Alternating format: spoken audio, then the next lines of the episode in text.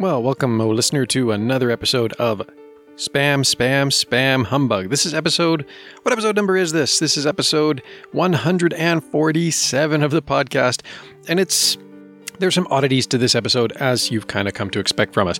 Mostly because I was actually not at home when I recorded. I was outside of my house attempting to uh, effect some repairs on one of my vehicles, which had broken down. And I thought at the time that I had maybe um, tripped the immobilizer system on it, which was preventing the ignition from actually turning over and starting the engine. Um, turns out the problem was other. We don't get into what other means in the episode of the podcast because, of course, this was recorded while I was still attempting to troubleshoot.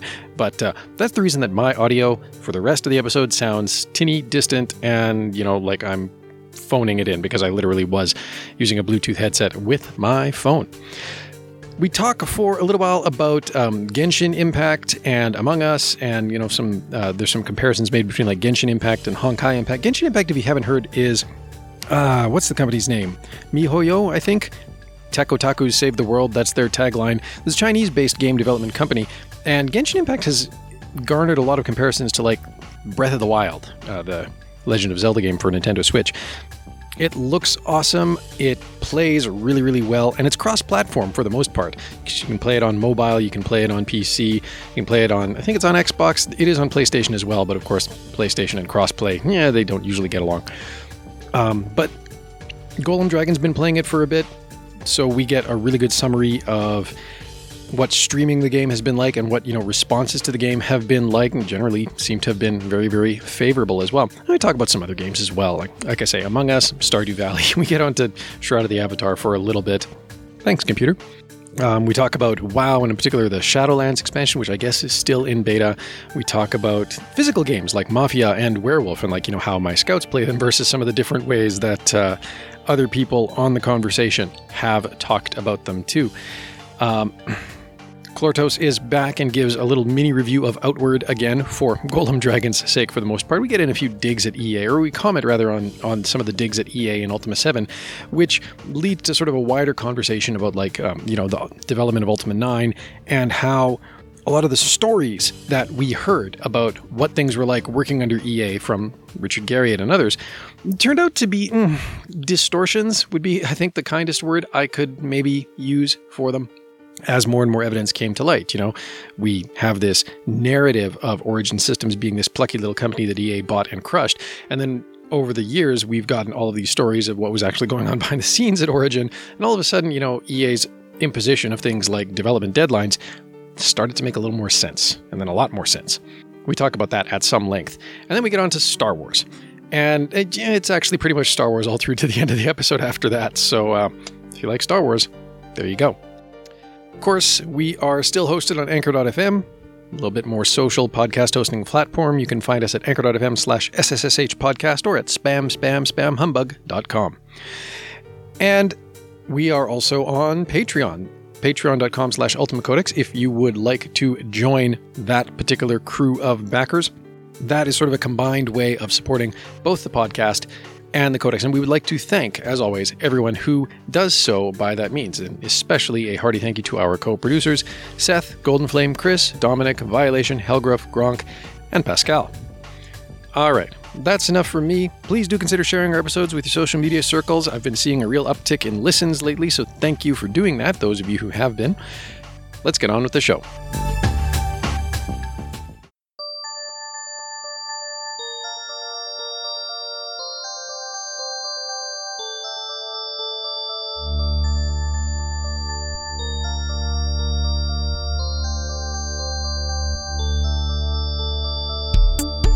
I am out of the house. What's going on? What has you actually out of the house? I am attempting to bypass the security controls on my own vehicle. Did you lock your keys in a car? no, worse. I have the keys and they work just fine. but something I okay, so we went to the Edmonton Corn Maze uh, on the weekend on Saturday. Okay. Um, beautiful fall day. The corn maze is good fun. oh yeah, and 100%. yeah, last time I was there was in 2017. That's when Anthem was the theme. Okay. It was like by you know, they actually had like I think they had one of the one of the mecha or one of the, the, the you know like the the maze was done kind of in the shape of one of the suits and like the Bioware logo and it was great. That was 2017. This year it was kind of more like a, you know, uh, stronger together. I think was the message. You know, sort of rah rah Alberta, quarantine, lockdown, blah blah blah. Um, so, anyways, took the kids out to the corn maze. Great. A few hours later, we're all done the corn maze and all the other amenities that are there. Um, because it's kind of got like a little farmer's market and whatever else. But I head back to the vehicle a little bit early with my son, who's feeling being three and having just blitzed through it. I mean, like he was running, uh, just having blitzed through the entirety of the corn maze twice. Um, he was pretty shagged out. He's like, Dad, I want to go to the car. Okay, fine, we'll go to the car. Take him back to the car, open the car, turn the car on. Evidently, this was the wrong order of events. It had been sitting out in the sun. I just wanted it to cool down, but in his little three year old brain, this was the wrong order of events. He got quite upset. So, whatever, turn the car off, load him into the car, and then I actually thought I had turned the car back on. But I don't know if I did. Maybe I just had it sitting in accessory mode for a while. Regardless, when I did in fact attempt to start the car, because um, I turned it off again, and then when I attempted to start it, it would not start. All right, cool. Well, maybe it's the battery. Uh, but no, when I turn it on to accessory mode, everything lights up, and I can see the battery still has sufficient voltage. Okay, well, maybe it's something else. And so I start ripping through all the manual, and I start looking up what all the different warning lights mean. And basically, and most vehicles have this. On GM, it's called passkey.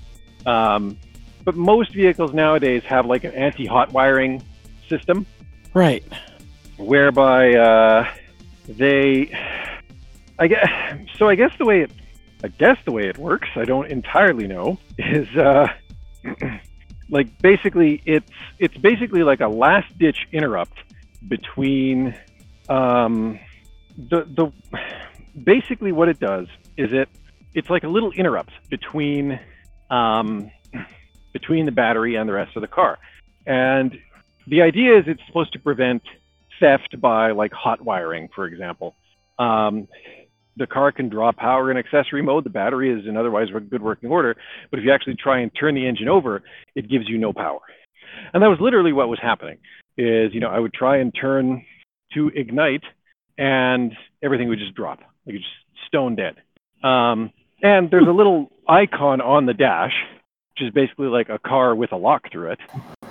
So, okay, seems I have done something to piss off passkey. Yeah. Um, and like the way it's supposed to, it's normally supposed to activate the moment I pull the key out of the ignition. And then it's supposed to deactivate when the key goes into the ignition. Interesting. But, yeah, like it's it's all meant to be very seamless from the user's perspective. But for whatever reason, something I did really cheesed it off. And blame the kid. It's all his. Well, you know what though? in t- in talking through this, I think I may have actually solved what the issue is. But um, so right now, like it's we we had to get it towed, uh, so we got it towed to the service shop that's kind of just across town from from home. It's where we usually take it if it needs anything anyways, so it's there, and uh, kids have all gone to bed. so I am back at the shop, and I'm attempting to. I started searching around for, and of course, obviously, you know, GM is pretty cagey about like, oh yeah, here's totally how you circumvent our security system to not jack your own car. Yeah, no, they don't exactly publish that, but googling around, calling around to a few dealerships, um, I've amassed a list of potential procedures that I could try. And as near as I can tell, none of them involve animal sacrifice, but some come close. Will any of them potentially leave you even more bricked than you are now, though? No, uh, it okay, seems good. not. That's important. But yes, but in talking through all of this, the one possibility so everything about the passkey 3 system is actually tied to, like, there is a sensor in the car, but the business end of passkey 3 is actually in the key. And I wonder, just talking through all of this now, if maybe um, if I didn't actually start the car that second time like I thought I had, if it was just sitting in accessory mode, Well, that's actually, if you leave it in accessory mode long enough, I wonder if that sort of blanked out the programming and made the car not recognize the key. Because in theory, to program a new key, there's this very arcane procedure where you have to turn the car on, but not ignition, for 10 minutes, then turn it off. Wait 30 seconds, turn it on, not ignition, wait for 10 minutes, then turn it off, then turn it on, wait for 10 minutes, and it should be able to program the key. So maybe that's what I did. Maybe I just maybe you somehow duplicated this very arcane ritual by accident. yeah, or just yeah, maybe it's, you leave it sitting in the accessory too long, and it's just like I don't know what that key is anymore. Dumps its memory. Bug in the system that I've inadvertently identified. Maybe I don't know. So well, at any rate, in a few minutes here, at any rate, I should be able to uh, go back and have another attempt at getting in. Well, I can get into the vehicle. It's just getting it to start up. That's the trick. So Jeez. that's how my night's going, and that's why I'm. That's why I've got the old Plantronics headset out of the box, and I'm connecting, you know, via Bluetooth over LTE from just kind of off downtown. it happens. It's not the first time one of us is connected while on the road or away from home. At least it's a quiet night. He's about seven interface layers in to make this work. and yet, it's mostly effortless. Oh, sure. Once once you got all the wiring sorted, yeah, you're you're fine. yeah, well, yeah. Or in this case, I don't really even have wires. it was uh, not my best analogy, but you know. So I do have a pair of pliers though, because if this procedure doesn't work, the next thing I'm doing is pulling out the alarm fuse. Yeah, that always is an option. Yeah, well, we'll see. This cannot possibly go wrong. I have spares yeah. somewhere. If at first you don't succeed, keep trying till you finally break it, and then just replace it and be done. Well, that's why it's parked outside the shop. yeah, that's that's what that's what we call you, you bricked it trying to fix it. Mm, yeah. The, well, I mean, like the worst the solution path you usually want to avoid. I mean, so I guess to come back to that question, there's not really much I can do to make it worse, but blowing a fuse, I guess, would end the night right there. Because if the alarm fuse is blown, then it's not going to start regardless. Nope. but like I say, I have some spare fuses here, so. Well, that but, certainly makes your weekend a lot more interesting. So, so yeah. you basically just have to hope that your system doesn't refuse your refuse. exactly. There you go. Uh, yeah, so that's how that's going. But whatever. It's uh, if I wasn't talking to you guys, I'd probably be um, checking out that new mobile game that, for whatever reason, has been lighting up. Like God, even Destructoid had an article about it.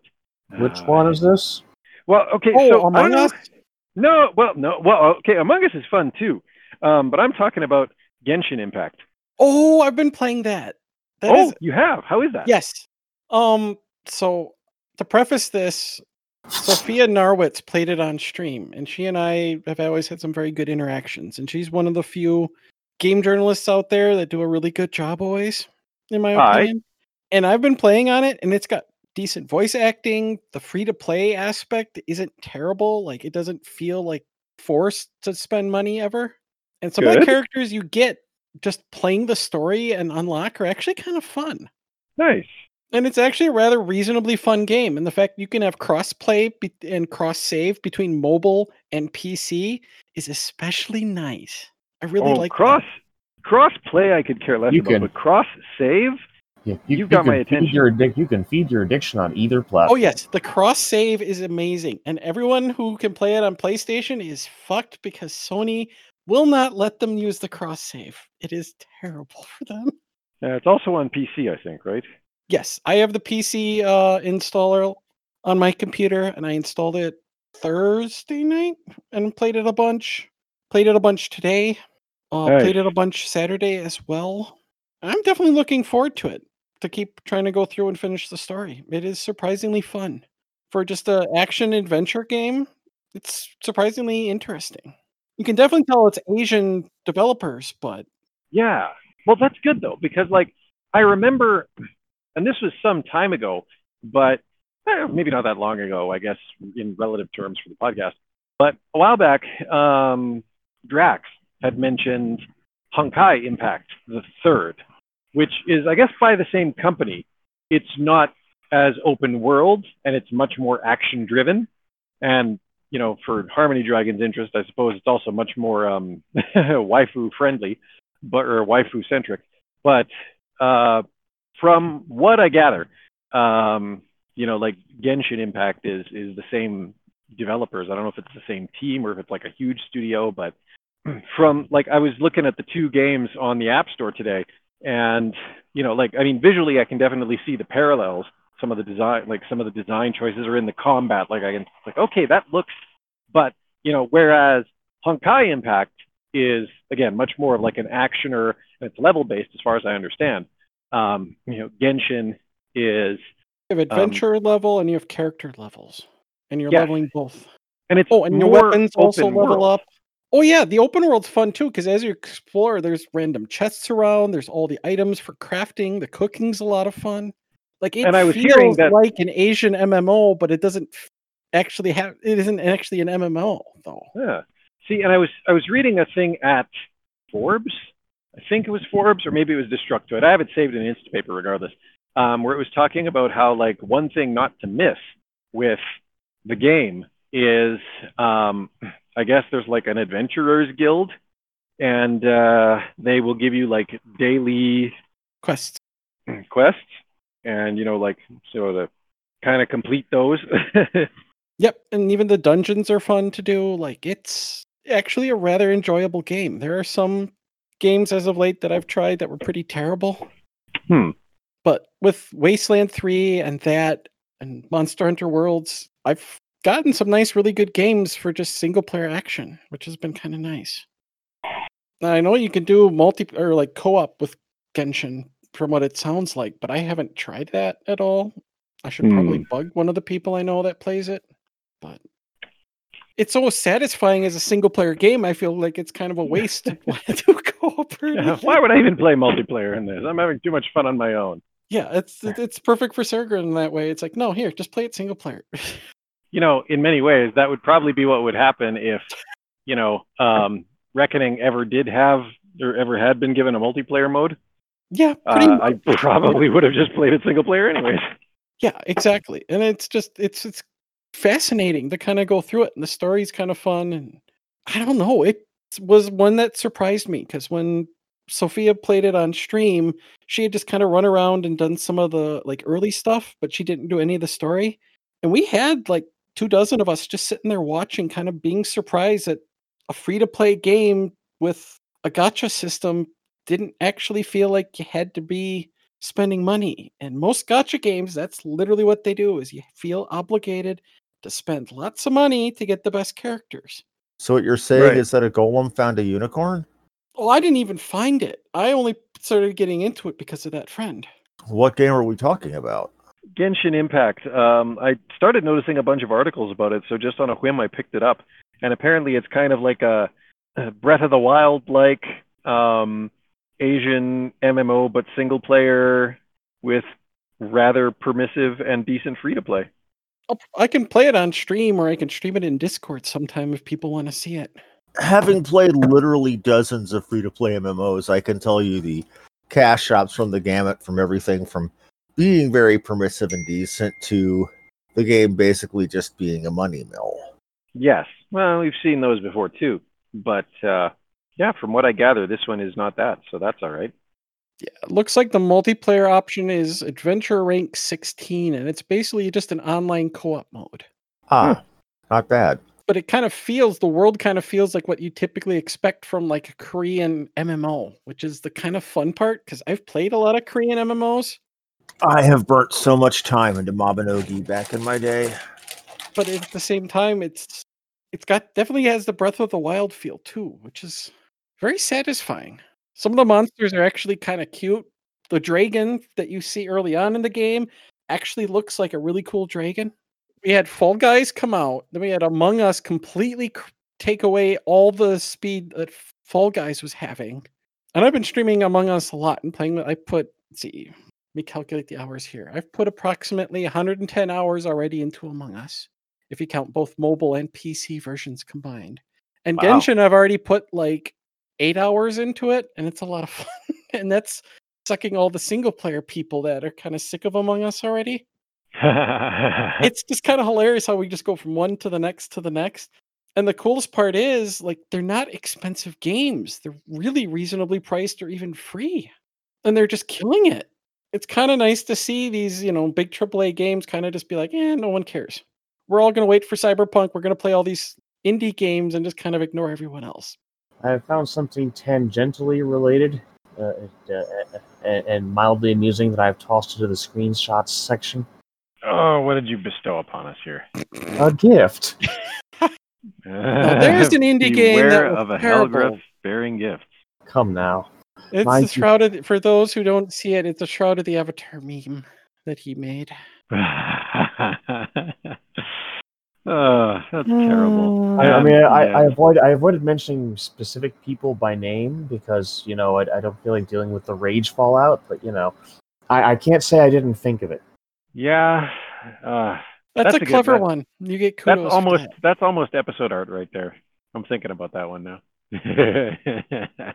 uh, But no, know, I said I was a gonna rather log into that- fascinating situation the industry's in. But and I kind of enjoy the fact uh, it's an Asian one. But like Fall Guys is a UK developer. Among Us is just this tiny group of three guys that are all kind of cool dudes. I mean, even Among Us, they've even dropped doing a sequel, and they're just going to upgrade and recode some of the first game and expand it because it's grown so huge. I can't think of many developers where they've literally canceled the sequel just to expand the original. Stardew Yeah, Valley's that's- kind of like that. Well, yeah, I guess maybe Origin. Yeah, that might be one. The the Stardew Valley guy like specifically said, "I'm not going to do a sequel. I'm just going to keep working on this game because I love it. Right, I forgot about that. It's a great game. I love They it." added multiplayer to it because of how much it grew. Well, there we go. Two good indie games, very simple art styles. Yeah. Coincidentally, streaming's what made them big. Now, you know, what if what if the plans for SotA had worked out where where we would be like playing on mobile and on PC? That would be an interesting day. It would be. And it's very obvious it's very obvious in the early uh proof art. I've been looking at a few of those early videos and it's very clear they were aiming on some sort of mobile uh capability. Well, I think with that proof of concept video they did, that looked very much like graphics that would be easily done on mobile. Mhm. With that dragon, the little um lightning shield and all that. Like that looks like a mobile. Well, it, probably because it grew out of the ultimate RPG concept work, right? Which was, strictly speaking, not mobile. You know, that was targeting a Facebook game, but these days that's kind of a distinction with almost no difference.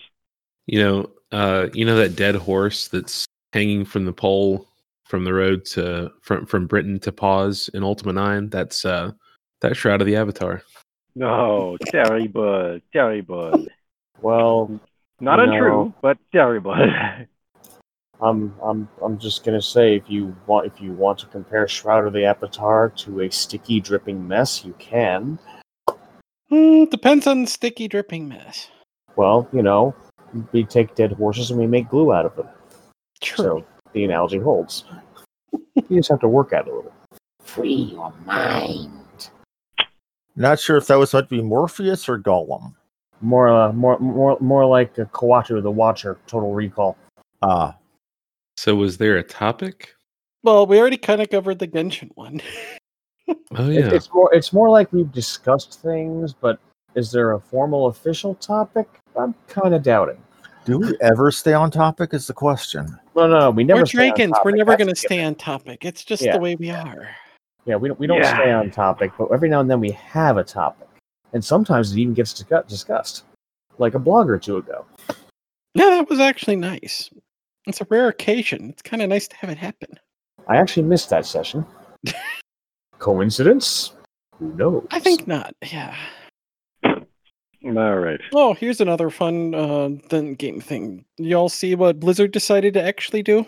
No. last are you week? talking about the delay of the expansion or something else? Yes, the delay of the expansion. That was Yeah, they- actually kind of nice to see them after the debacle that was BFA. Uh, I'll admit, BFA didn't. s- uh, I didn't get as hard into BFA as I did the expansion immediately before it, but I didn't have any problems with either, personally.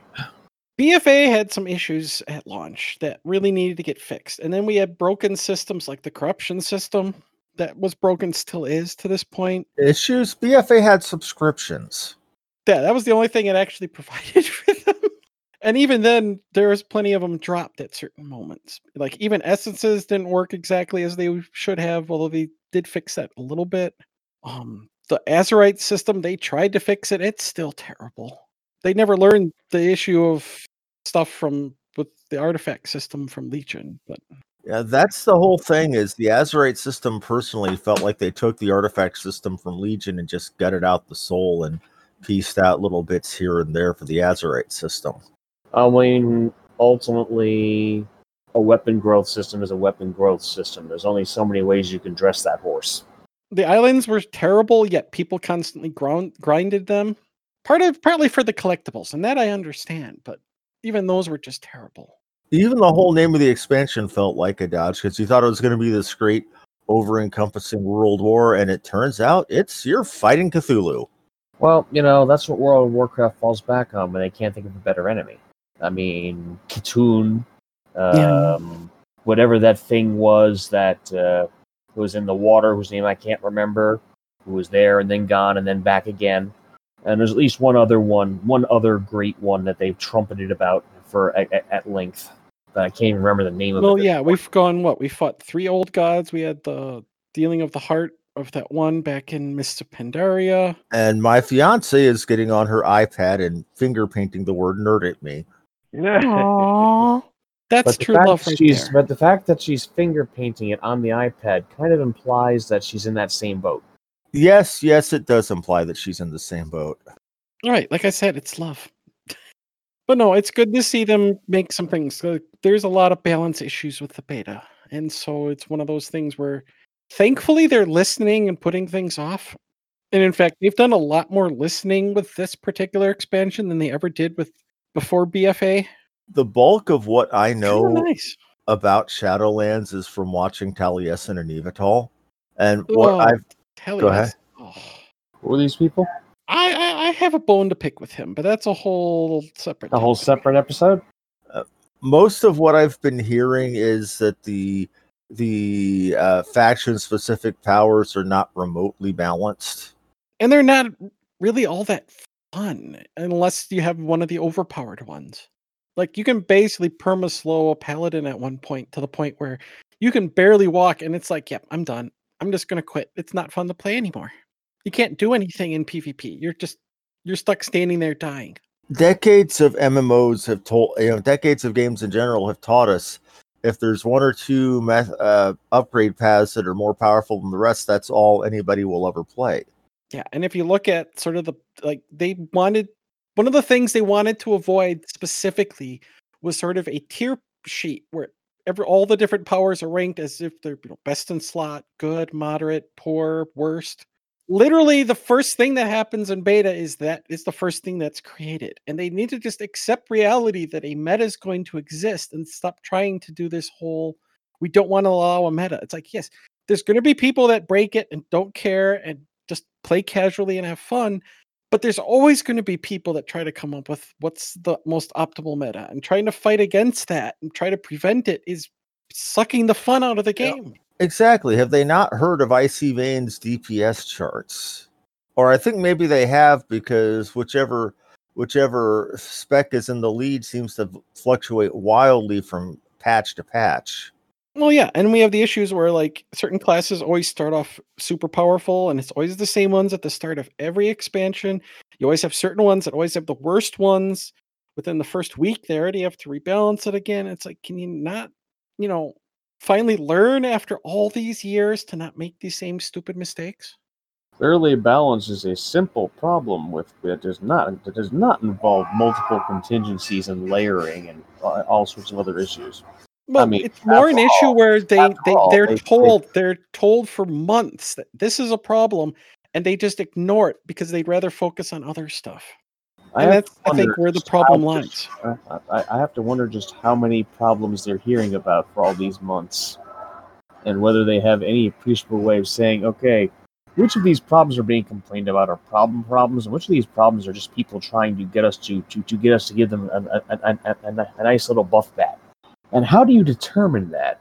How readily? Well, most of the complaints have actually been along the lines of not punishing players, taking advantage of systems that are actually fun. Like, for instance, they are doing that one system with um, the different soul binds. And it's like, do you really want to punish players with, you know, how that system works? And they finally listened and made certain big, huge changes with it. But that took three months of people questioning them. Why are we doing it this way? Why do you want it this way?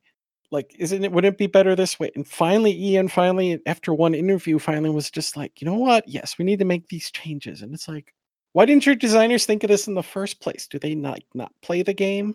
And how much of it is at the designer level, and how much is the how much of it is? I mean, do we know what how how independent Blizzard still is, and how much of this might just be if Activision is a sufficiently how should we put this uh, micromanaging uh, overlord? Well, from what the rumors said, it took a lot for Activision just to give them approval to delay it as little as they did. Wouldn't surprise me if they weren't, you know, basically losing any and all leverage they had just to push the game off as many weeks as they did. And now I've basically lost any chance to push off certain other things. Like there were certain patches with BFA where they really should have delayed it, but they didn't because Activision's like, nope, this is the day we want to roll it out. What? A publisher rushing a release? It's like the exact yeah, opposite. we had the discussion about all with EA and certain other ones doing the same thing, and it's like, yep. It's one of I the reasons mean- why we're so glad that Cyberpunk's delayed is because CD Projekt Red doesn't want to release a game that's terribly buggy and certain problems exist then at launch. That's just going to ruin people's fun and the experience. Like we want the gameplay to be fun. If the gameplay's not fun, they're not going to stick around. It's not like people play, you know, World of Warcraft necessarily for a deep story. Story's not all that deep especially since they do the whole multimedia thing where you get half the story in the game, half the story in the books and the videos. So a lot of people who play it don't even get half the story. Hmm. They kill y'all? No, no, no. No, we're here. We were just listening. We're listening. playing Among an Us. awkward pause in the conversation. I thought for a minute they were playing Among Us and I just killed everyone. Well, eh, mm, Wouldn't be the first time I've carried as an imposter. well, right? Well, I have a 97% win rate as imposter, so Well, yeah, I realized pretty Among good. Us is basically just a video game version of Mafia. or Correct. werewolf. Yep. Pick your term. Yes, it is. It is very like It- that. It, it, I've it's wanted to maybe get a Dragon group together Yes. just to play it for a little bit one night for fun. But then I It's- realized everyone's just going to suspect me and kill me no matter what. Well, here's the thing with you having oh, you know a bunch of old grizzled gamers who don't trust a goddamn person playing a game where it's built on trying to figure out how to get people to trust you long enough not to kill you. Yep. They'll just kill everyone consecutively. Plus, plus you have the whole issue of you know memorizing where people are going, who was where, when, and whatnot. Memory problems. As yeah, get older diff- is not the- exactly. The difference between Among Us and straight up Werewolf or Mafia is the fact that yeah, you actually have to like walk. You actually have to like walk around the ship, and you're not always seeing everyone at all times. So you're not just dealing with people's ability to sell you a story. I mean that's important, but there's more to it. yeah, I literally was looking on my phone after I killed a body this uh, past stream on Saturday. Wasn't paying attention. Was almost caught by a dear friend, and I somehow was able to bullshit my way out of it as imposter. Impressive. Selling a story impressive. is a huge part of it. Well, yeah, selling a story is still the it's still a social deduction game ultimately. There's just a couple of extra widget uh, just just a couple of extra technical concerns because of the video because of the whole video aspect of it. I still kind of miss Mafia, but that was a college thing, and I don't like thinking about college. So So we, the first time, and I mean, like, I think that was kind of like post my stint in college, maybe. I don't know. Or maybe it just wasn't a thing that we did in the Compy Club. I'm not sure.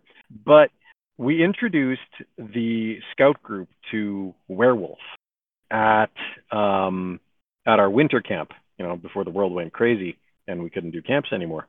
Um, so we were just killing time around, like, you know, winter camp, and it was fairly cold. Like it was down to about minus 30 at, at nighttime. So we had finished the day's outdoors activities, moved everything indoors. They were just kicking back with some warm drinks and snacks. and uh, sitting around like this log, you know, this wood this wood fired stove, and uh, Morgan, who's um, one of the scouters and also a rover herself, um, decided to just up and pull out Mafia from uh, well werewolf uh, from you know it's just like hey why don't we play this this sounds like fun so they played around with that and they loved it um, enough that when we had to switch over to virtual meetings um, Morgan spent I don't know who she enlisted from her group of friends to play test this but she spent probably a month working out all of the necessary details to uh, make it engaging and fun to play via Zoom. And Okay. and I know she had done some dry runs because like or some test runs because like you know there was no when she ran this for them there was no like iffiness there was no like oh uh, uh, wait hang on um maybe we should do no like she had it down. And uh they had a blast with it. Um, I- so Yeah, I've Yeah, you mostly could- played these games like literally through online forums, so it, it's more like play by post. right So the the time that the like you, you don't have the the people right there seeing them, and the the, Ah. the, the time frame shifts somewhat. Like generally, the way the way most of them runs, the uh, the the day phase will ra- will last two real life days, and then the night phase usually uh, night phase actions like like like like the wolf kill, the scry, and all that. Uh, usually get pro- get processed out over the course of a single day right and then the narrators post the results of what, of what all happened. So it's definitely doable through an online format. That's, I mean, you could just you, you could take a skeleton of that, adopt it, adopt it to Zoom, and just figure out the the critical issues of how to how to inform people. Okay, you guys are the werewolves, and I need you to, I need you to, I need you and only you to look at your Zoom screens now or something to know who your fellows are. hmm well the nice thing about zoom is it has a private chat Well, that would help. Yes. Yeah, that makes sense. I used to play a lot of Mafia as we played it on IRC back in the day. right And having private chat made it so much easier to notify who was who. I was, I was kind of, I'm, I'm kind of a little proud of myself for one thing because in the group we were at, uh, that that most of us were playing in at the time, there were certain players who had gotten a reputation for being really good, so they tended to get like scried and or killed right away. oh yeah But to the point That's the that- problem I have with Among Us. to to the point that the same players would get like scried by both like by like the seer and the devil the first night almost every time. So I created a solution which has been adopted by these boards, and I don't know if it's spread beyond them or not. It's literally called Hellgraph's Scry Interference Rule. If multiple people with scrying abilities target the same person the same night, they both get no result. ah Yeah, that works it's around It is up to the narrator to determine whether or not uh, they are they are told failed because of scry interference or literally no result, or, or or some variant of your scry failed. Well, letting them know it was because somebody else was scrying implies that the person that was being scried is worth scrying again. Yes, but if, just, but, if, but but if both players that got their scries foiled try the same thing the next night, they still hit each other and they both knock themselves out and they end up wasting their scries. Right. The idea is to get them is to get them to shake the jar and go after other targets at least initially to minimize the odds of them wasting their ability. I like it. It's clean and simple. I always like rules like that where it just it's so clean and efficient. It just takes care of the problem. I've seen so many different variations of that, like some like somebody who's told that they're a you know they can investigate, but there's the specific thing is that their investigation always gives the opposite of what the right answer is. yeah, the, don't those are, there's a there's a series of uh, interpretations of a role of a role commonly called the fool that that basically run that basically run that gamut. Some of them are they always get a wrong reading. Some of them are some of them they get a random reading. So there's a slim but non-zero chance it'll be accurate. Slightly higher if the person they're scrying is just a basic villager, villager, just because of the commonality of the role. And usually in games like that, they're they're not told they're the fool. They're told they're the seer. If they scry the actual seer, they scry the seer, and they're told that person's the fool. so un- until you can get some way of backing up your data, you're never really certain if you're the seer or the fool. well, that's maybe a little more in depth than we played it with the scouts, but uh, still, it was popular. That thud you just heard was me uh, closing my hood after popping out the engine control module fuses. So let's see if this thing starts. and no, And the great experiment fails. has failed. I'll bet you anything it's probably the keys, like the actual key proper. you, Yeah, you, that was my gut instinct from the you- start. It was you sounded like managed, it was you managed to psycho erase the key. Well, not psycho erased the key, but evidently I did something to it. So, Well, you oh well. Good job.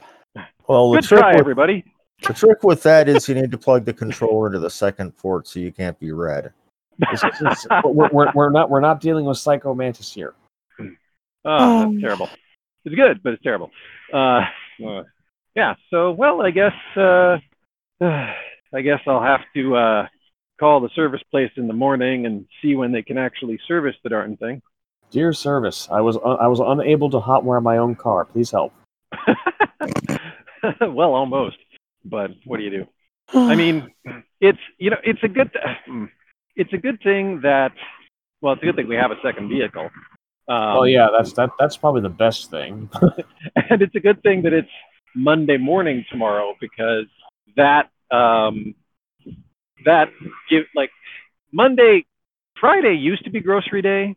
Sometime along the timeline from March to now, Monday became grocery day. Um, I don't even remember when that was. It's been a while now. Um, you know, March three years ago when when March was. Uh, and This has been the longest six months I've personally lived. That's for freaking sure. Oh, for damn sure.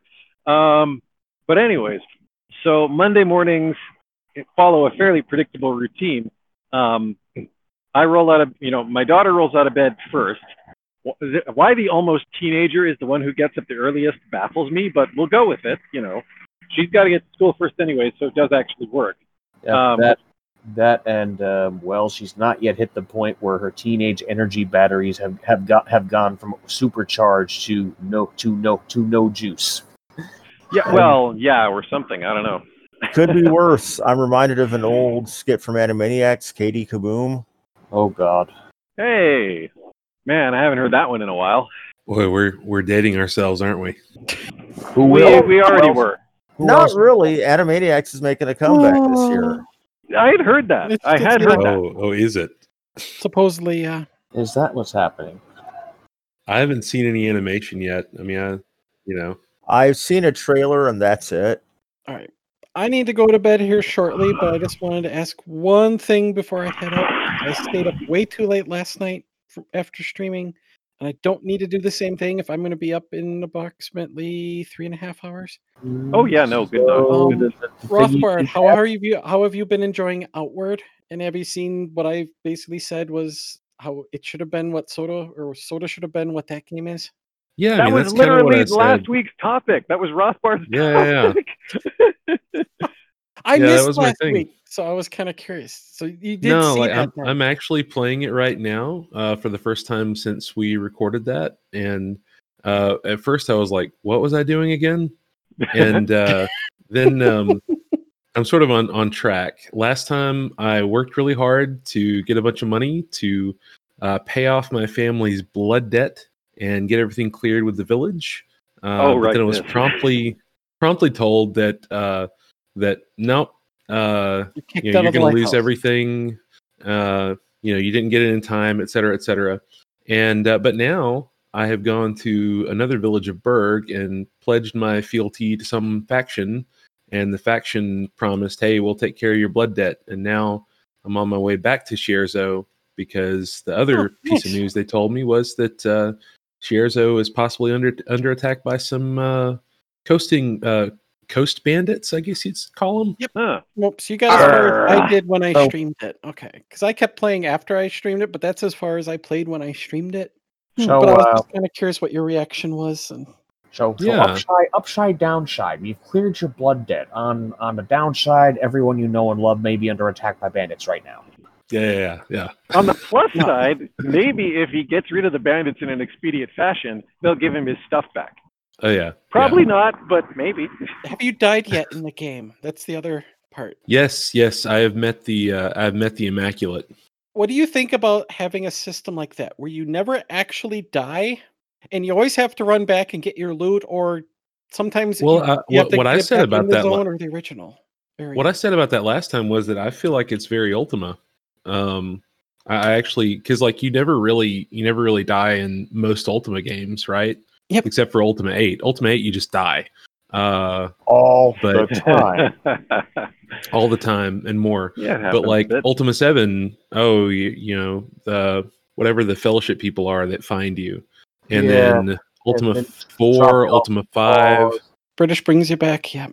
British brings you back and says, "Be more careful out there." And you know, Um, if, if you're fast enough, you can pre you can preempt Elizabeth and Abraham just by casting the help cantrip and get like get yourself insta gibbed back to Lord British's throne room. Oh, okay. Well, that's nice too. Well, good. That makes me happy to hear that you saw the same things I was seeing. So Yeah, like I'm I'm very I'm very pleased with it. It's one other thing I really like about it. It does have, you know, you don't have the the arrow telling you where to go, which that's one thing again that they were trying to say, "Oh, we don't like that with Shroud of the Avatar," but then the gorgeous night sky. There's actual voice acting. you know, I, you're saying that and it's night while I'm walking on the way back to Cierzo. So I'm looking up. It, it is very pretty. Yeah, And, uh, for a small budget, Yeah. it's a really amazing game, and so I was hoping that you would enjoy it after recommending it. So no, I think it's very impressive. Oh no, that makes me bandits. happy. Oh, nice. On the topic of Ultima 7, though, you, it took me years before I re- made the connection between Elizabeth and Abraham and the BlackRock uh, shapes. And oh, this is all a giant diggity A. Yep. All right. Well, I'm gonna head out. I will uh, catch you guys later. All right. Yes. Have a good night. Here. Have a good one, Golem. Yes, yes.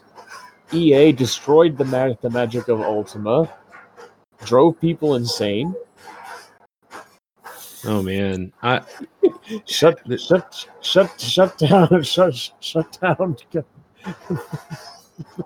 transportation. you know uh, this is not directly related, but I've I sort of have been offhand on you know on and off again, uh, checking in on the status of Spoony, and uh, I don't know. Maybe we shouldn't even really talk about that. It's probably a waste of time. But uh, it's funny because that was his big thing. EA ruined Ultima, and I, I you know, time has kind of told us something different. I really think Shroud of the Avatar. That's that's one of the biggest accomplishments of Shroud of the Avatar is to show me there are two sides to every story.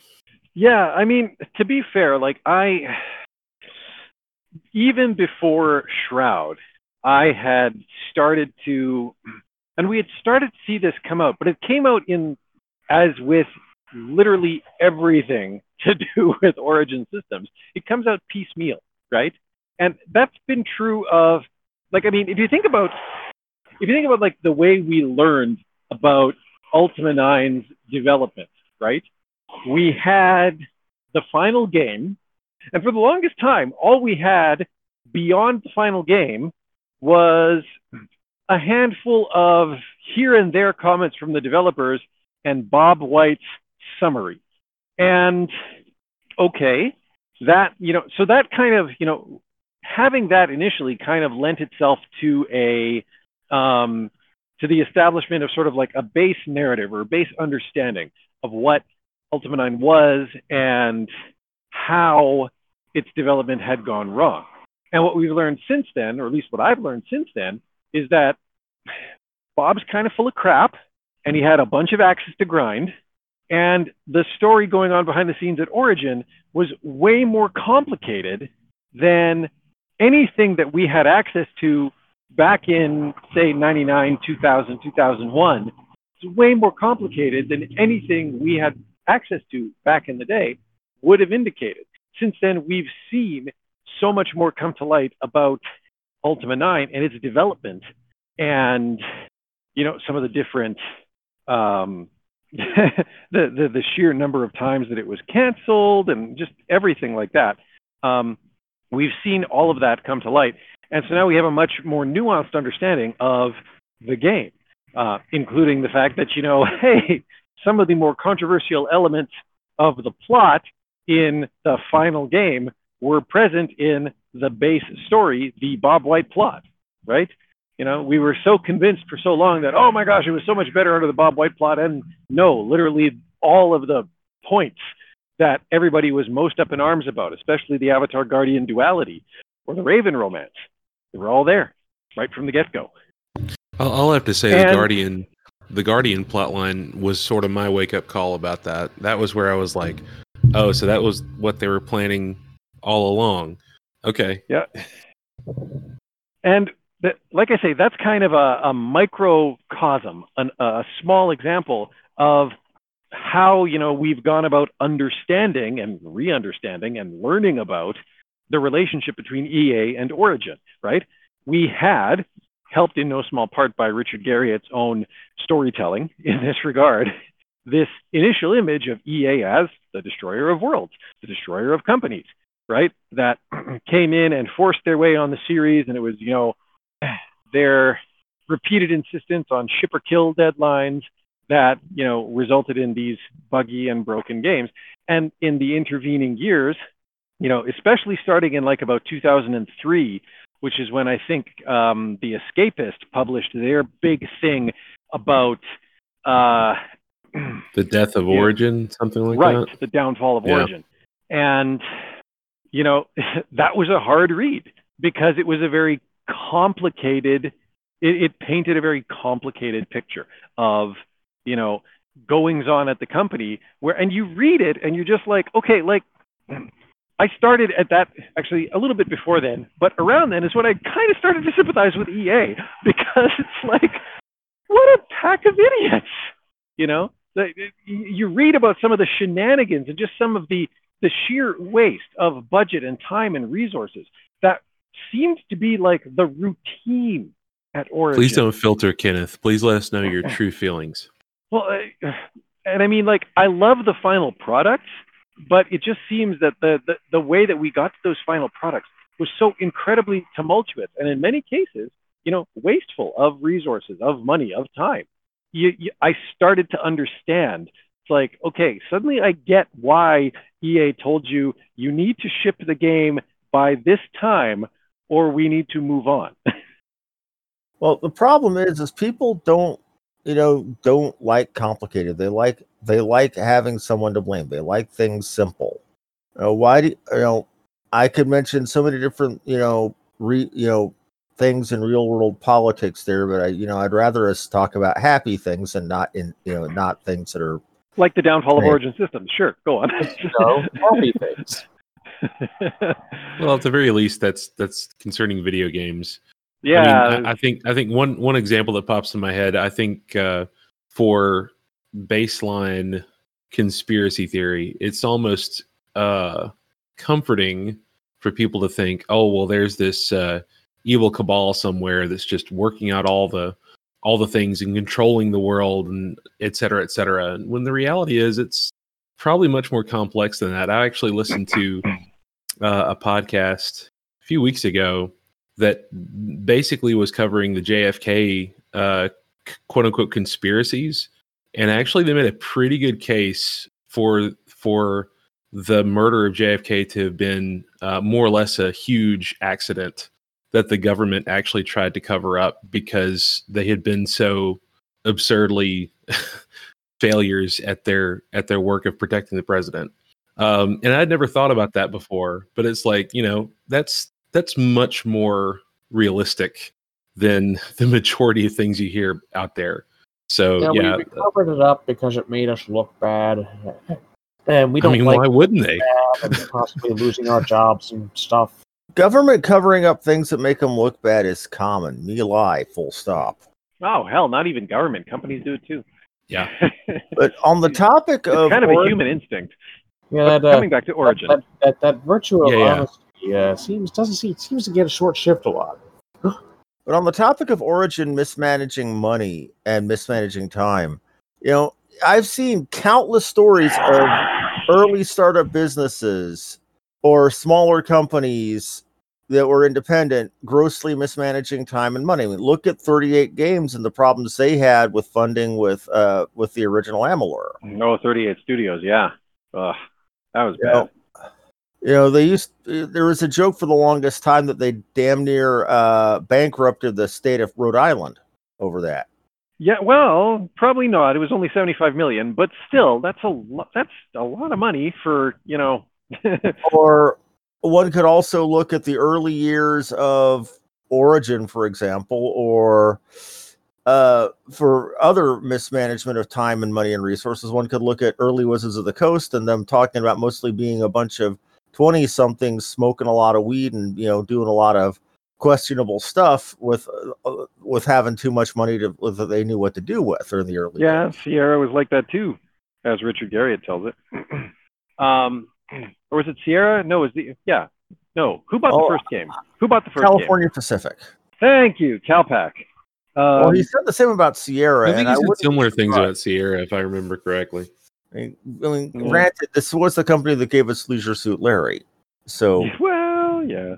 I, I gotta think. I mean, but I mean, okay. You know, on on the subject of, of finances gone amok. Anybody know what the uh, original pitched budget for Wing Commander Three was? Way too much. 500k. That was that was Chris Roberts' initial pitch. 500k development budget. Yeah. I don't remember what Wing Commander 3's budget was. I think Wing 4 was like in the 11, 12 million range. So I- even if Wing 3 was half that, you know, he blew his estimate by 12 times. Because somewhere along the line, he, you know, I don't think in the initial pitch there was any mention of full motion video or anything like that. Somewhere along the line, he's just like, you know what this game needs? Real actors in real cutscenes. We're going to build all the sets, we'll do all the effects. Just like, um, getting Mark Hamill, uh, I don't even know Right. if Mark five hundred thousand dollars paid his retainer, much less. probably not not not after star wars. And like that's the you know but and the, the- obviously it went Well- through and obviously it worked and it made a ton of money. Wing 3 sold very very well uh, in no small part because of mark hamill's star power. Like chris roberts took a bet there but he cashed in on it. He, he did well. But you know I will I will point out just as a slight countermeasure, um, there was a period post Star Wars, but before when Mark Hamill was not finding a lot of work. There was that's there true was- he had there that was, there, was, there was a time when he played a tru- when he when he played a priest in a truly god awful movie. The only reason I remember is I remember seeing his face in it. I'm like, wait, why is Luke Skywalker a priest? More or less.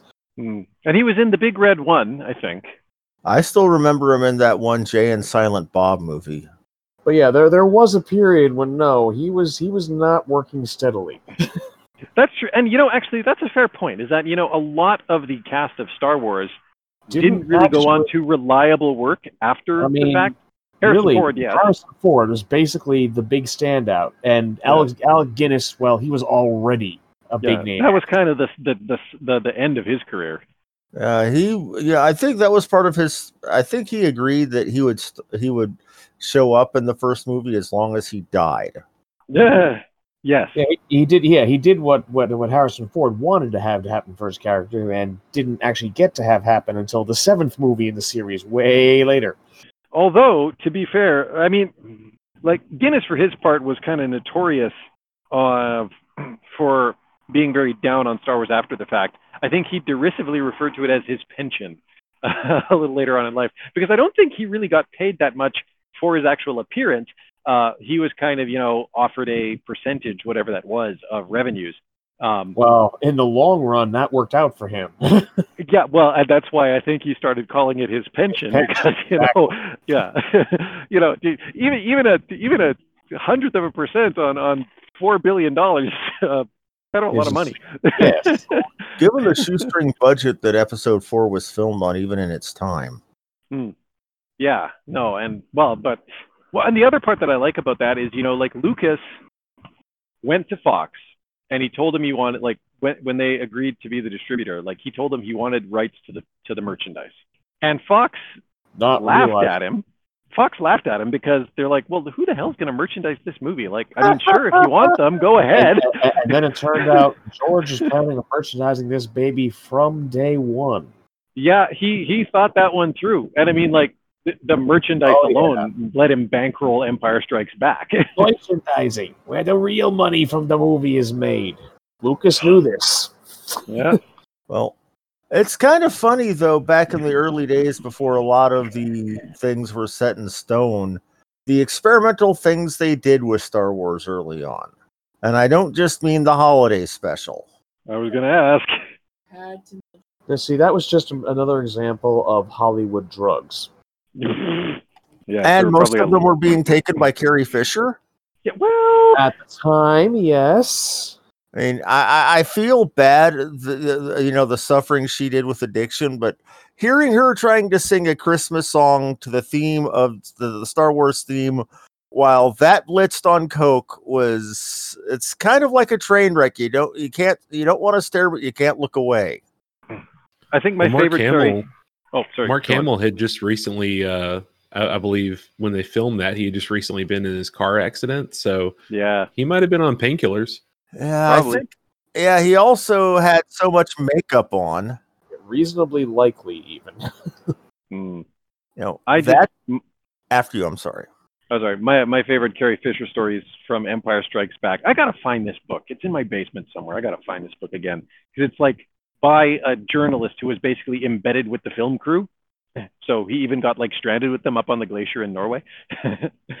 um, but they were filming a scene, and it's it's not a scene that actually even made it into the movie. There was a scene that had been written, and they were trying to film it where Leia slaps Lando. and um, nobody told Carrie Fisher about telegraphing the slap. Oh. so literally, the first take was, you know, whack, ow, what the fuck, Carrie? Brent. Cut, Brent. yeah, right. it's like you don't actually hit him; you telegraph. Oh, okay. Same No, no. about the holiday hit though. you know, if it wasn't for the holiday special, we wouldn't have had Boba Fett. Yeah, well, there are some who would argue that we are poorer for it, but on the plus eh. side, I do like what you know has been done with not with Boba Fett in particularly. I don't actually really like what they've done with that character because he dies like a chump in Return of the Jedi, and then when you see him again in the prequels, well, you see his dad mostly Jango Fett, but then the kid. I actually hate Boba Fett the kid. He's more annoying to me than Jake Lloyd. Just Oh, remember that that That- He's just that- a little remember that shot you know? of him That- of him like holding his dad's head in the helmet. Admittedly, he's like scowling like 97% of the time. Yeah, yeah. He's just he's just a little punk. I don't like him at all. But so I don't like I mean, I know everybody likes Boba Fett, but I have no idea why. Because apart I'll from tell you why. Empire Strikes Back, there's the character's not really cool, you know? Go on. I'll tell you why, why, why, why why why kids liked him when I was a kid was the Tales from Mos Eisley book oh, because it had oh. this whole story where he was from this world called Concord Dawn and his whole backstory and all and how he had this like moral code, et cetera, et cetera.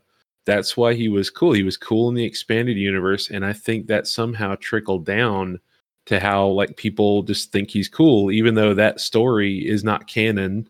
Um, Well, That's my theory. anymore. He had like four or five lines in the original trilogy, and even before the prequels came out, he had a huge fan base. Mhm. You know seven, what though? He had seven lines in the original trilogy, and one of them was ah. Somebody's watched the uh, Deadpool epic rap battle. Yeah. You know though, Rothbard, you may have you may have hit it on the head there because like I don't care for the Boba Fett character, but I love, love, love what and Lucas I mean Lucas had a hand in the Clone Wars, but this is mostly Dave Filoni, who really was Lucas's understudy, is Lucas's understudy. um, you know, but like you think about the Clone Wars, or even then Star Wars Rebels, or now The Mandalorian, right? They took you know, because like you mentioned, you know, Tales from Mos Eisley and like how it's he's from a planet called Concord Dawn. Well, no, he like you know, like obviously that part of the expanded universe has kind of been jettisoned, but at the same time, you know, some of those Con- Concord Dawn reappears as a world in Star Wars Rebels, right? It's Oh, um, okay. I didn't know that. You know, the the concept of Fett's moral code has been adapted into the Mandalorian way, right? Um, and Dave Filoni, you know, like the Mandalorians are his perennial favorite race to bring into and just mess around with in Star Wars. Um, you know, there's multiple story arcs that touch on Mandalore in the Clone Wars. It's, you know, it's and and I mean, if you've seen all of the Clone Wars, the closing shot of the Mandalorian season one, you know, my wife and I finally watched that, and I deliberately made her watch like four episodes of the Clone Wars just to make sure that you know, like just before we did that, you know, a couple nights before, I made her watch like four episodes of Clone Wars. I'm just like, I think we should rewatch these stories. That's abuse, Um, Kenneth. Yeah, well, I know. I mean, she's so. I mean, she loves sci-fi almost more than I do. So yeah, it was real suffering for her. Uh, Oh, okay. Real, a real Yeah. hard sell there. I know, right? But It would be for my it. wife, but yeah. It was worth it because you know, then at the end of it, you know, right in that climactic scene, right at the end, we were both just like, "It's the thing, it's the thing with the yeah, he's got the." It was great. It was you know just yeah. Um, but you know, so I- I maybe maybe you have hit it on the nose there. Maybe it is actually that you know that was that book and you know some of the, the the mythos that it out around Boba Fett is why he was cool.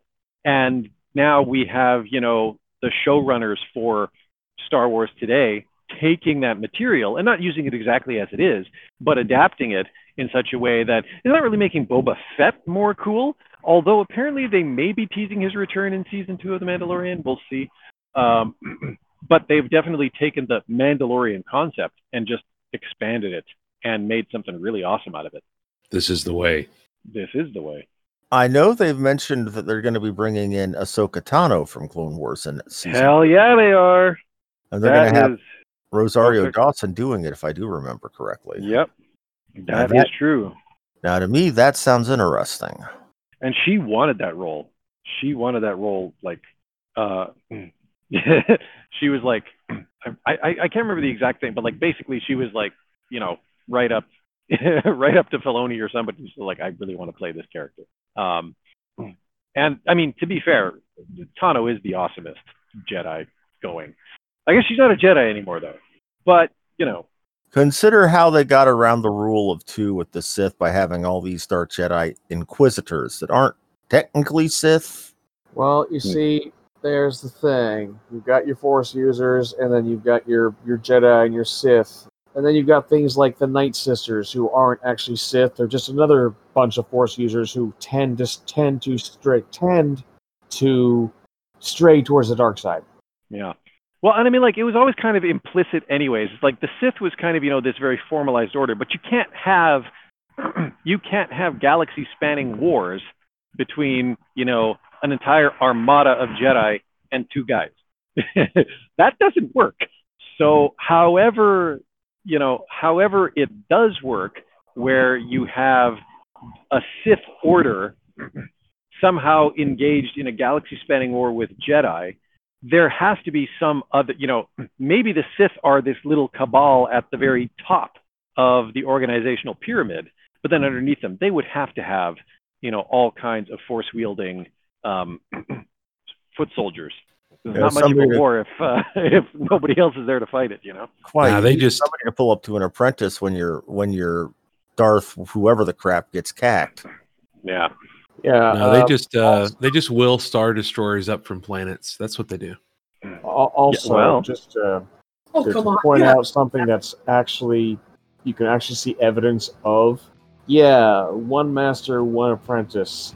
That's not so much. Uh, that's like okay. Here are the. That's like official because usually the apprentice had some protege of their own that they were grooming for when they eventually would cack off their own master and become the master. And that Jedi, that that that that, force user existed. They just weren't and if they became known about, yeah, the, the, the, the, the current master might probably do something to cause them to either turn on the current apprentice or just kill them themselves. Just take a look at Force Unleashed and Galen Circular. If you want to join the Ultimate Dragons, you can do so at udic.org, whereat you can choose your very own dragon name. You can also find the Ultimate Dragons on Facebook. We have a Facebook group there. And you can follow at Ultimate Dragons on Twitter. or join them on Discord. And if you're feeling really old school, you can even fire up a Telnet client and check out the Wearmount. Hit up the show notes for links to all of these. If you want to participate more directly in the podcast, you can send us an email, or if you're feeling a little bit braver, leave us a voice message in one of three places the podcast website, our Facebook page, or on anchor.fm. And you're also welcome to join us on our Discord server to chat with us, to lurk, or even contribute to podcast recordings when they happen. And again, links in the show notes. If you'd like to support Spam Spam Spam Humbug, you can do so at patreon.com slash Ultima Codex, where for as little as a dollar a month, you can get access to episodes the day before they go live to the general public. You'll also get access to behind the scenes audio when we have some to share, and possibly other interesting content. But we also welcome your moral support. You can like the Ultima series on Facebook, follow at Ultima Codex on Twitter, or leave the podcast a review on iTunes. And you're also welcome to share our episodes with your friends and social media circles. Spam Spam Spam Humbug is a production of the Ultima Codex. You can find show notes online at spamspamspamhumbug.com. Thank you for listening, and until next time, be virtuous.